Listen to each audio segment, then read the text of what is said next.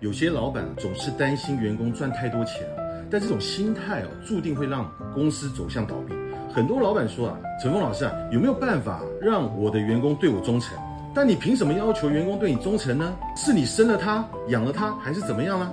你们之间的关系难道不就是一个利益交换的关系吗？如果你付给他两万，他们却为你做了价值一万的工作，当你提供了三万，他们完成了价值两万的工作。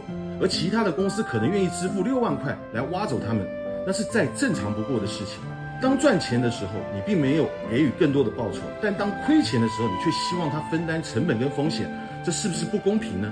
所以啊，我们经常说，要让员工像老板一样去思考、去工作，并不是问题。但这是否代表他们真的是老板呢？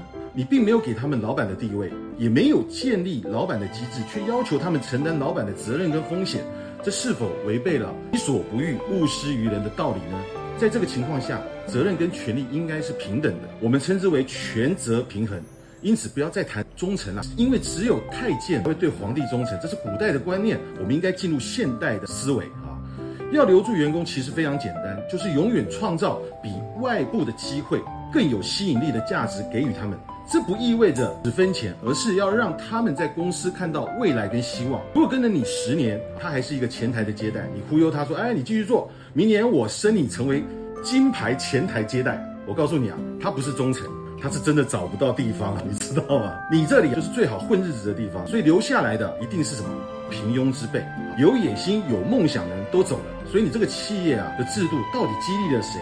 你的企业制度一定要满足这些有野心、有梦想、想赚钱的人，太可怕了。一个企业啊，老板一天到晚怕员工赚得多啊，那这种公司一定倒闭，对吧？员工赚得多，你不就是赚得更多吗？你下面的主管都是百万年薪，那你肯定是亿万富翁。你下面的主管如果都拿到千万年薪，那你肯定是百亿的身价。如果你的企业属于劳动密集型的企业，比方说是服务业、美容美发、洗脚按摩、律师事务所、会计事务所，包括设计师。